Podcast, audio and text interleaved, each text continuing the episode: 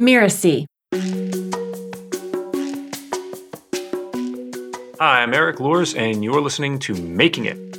I run B Do Scale hybrid business coaching, and I help people scale their business by helping them scale their beingness.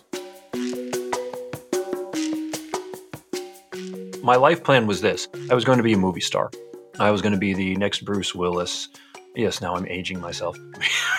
when Bruce Willis was still a thing.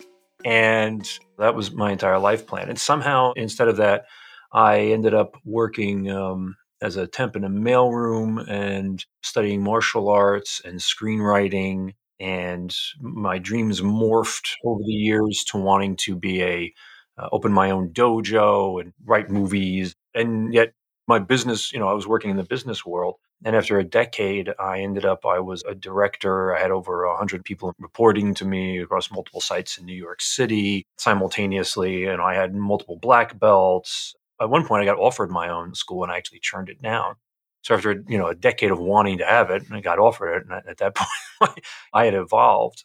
And then I went from there to management consulting for a couple years. From management consulting, that's kind of after that I did a couple of home-based businesses, and then business coaching came out of that.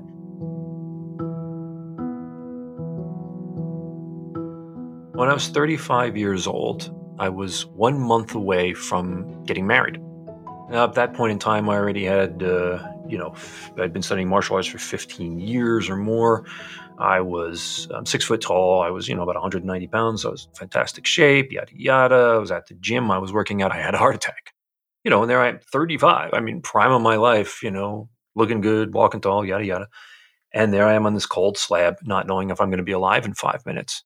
They're sticking tubes in me and telling me things, and I have no idea what the hell people are saying. You know, it's I felt like I was in this giant hole looking up at people.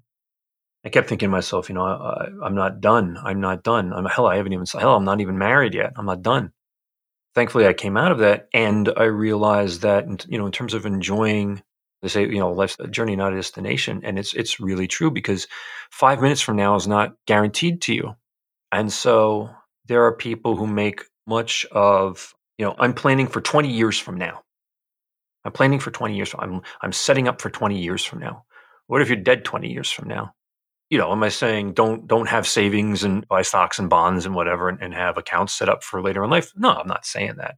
However i am saying that you know if your entire life is spent as the um, you know the ants preparing for winter then if winter comes you're you're set but you let all of the entire summer go by without enjoying it so, A, enjoy the journey that you're on. And if you're not enjoying the journey and you can't find joy in the journey you're doing, you're probably doing the wrong work.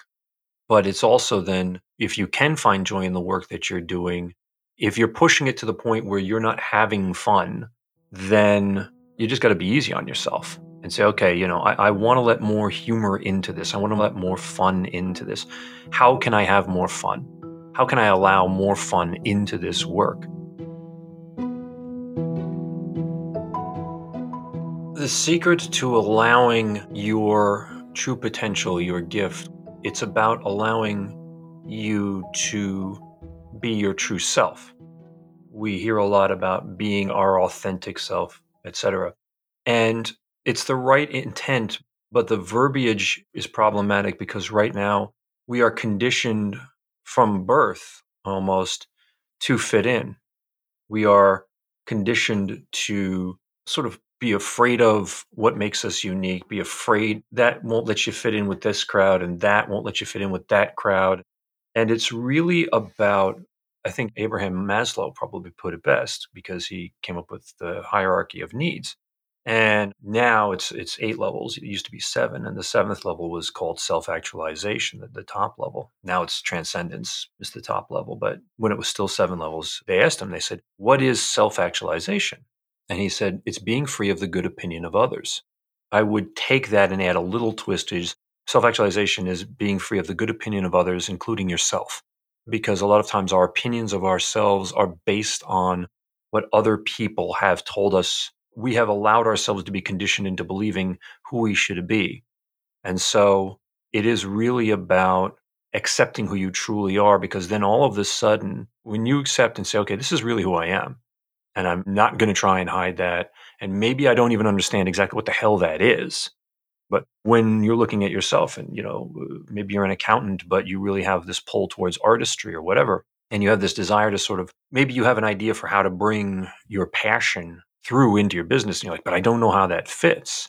But allowing yourself to say, okay, I'm going to figure that out. I'm going to keep playing with this and I'm going to keep allowing myself to know, even if it takes a while for me to put this into action. maybe it doesn't come through in my business. Maybe this is something I do in my off time or whatever. But allowing yourself to say, this is who I am, warts and all, and who I really, really want to be, free of the opinion of others. Then all of the sudden, the little bits and pieces of magic start to come through. And before you know it, you're the accountant that people say, I've worked with other accountants and they treated my books as if they were just, you know, numbers and my business. It, you know, when he works with me, I feel like, I don't know, like Michelangelo is is molding my business.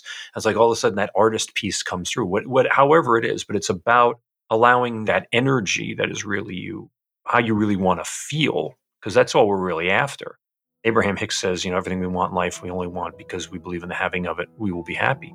We really just want to be happy. And we're happiest when we feel most alive. And we feel most alive when we are expressing the fullness of ourself in that moment. I was listening to Frederick Dodson, I think, a couple days ago. He made an incredible point. He was talking about, I believe it was Frederick Dodson. Don't don't quote me here, but I believe it was him he was talking about success. And he said, well, technically, anytime you achieve anything, could be, you know, like tying your shoes. Well, if you tie your shoes, it's a success. Maybe you've done it a thousand times. So every moment, every little accomplishment, every big accomplishment is a success. And so he was saying, you know, so when you say I'm successful, it's really about how you count your successes.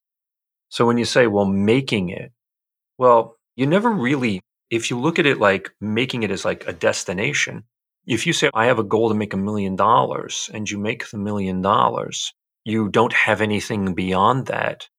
Well, I mean, you know, okay, congratulations, but now what? And if you're like, I don't know, I don't know, I don't know that there's much joy in that. Making it I mean, a lot of people are like, okay, you reached the million dollars, but then I personally know unhappy multi, multi millionaires.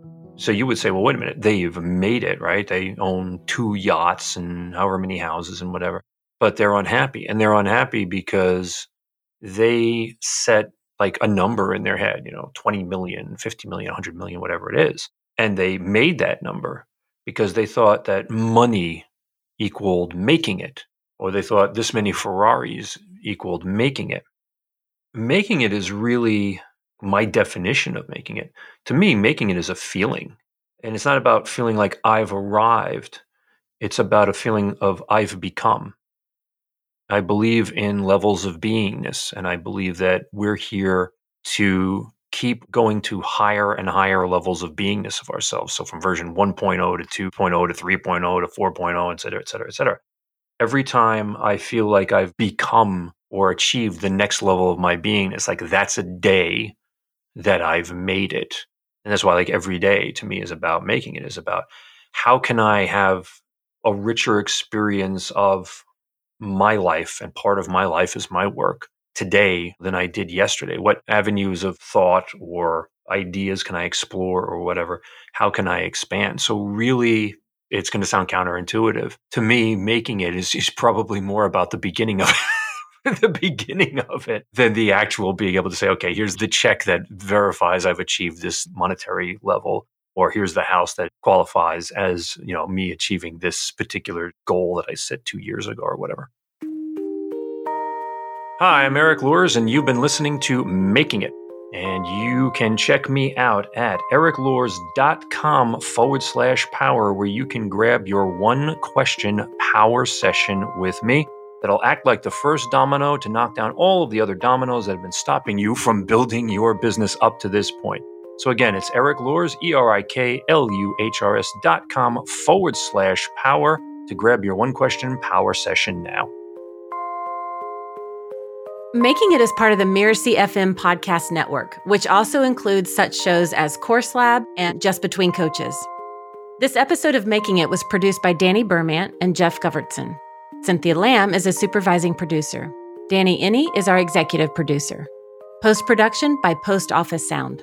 So you catch the great episodes that are coming up on Making It, go ahead and follow us on Apple Podcasts, Spotify, or wherever you're listening right now. And if you like the show, please leave us a starred review. It's the best way to help us get these ideas to more people. Thank you, and we'll see you next time.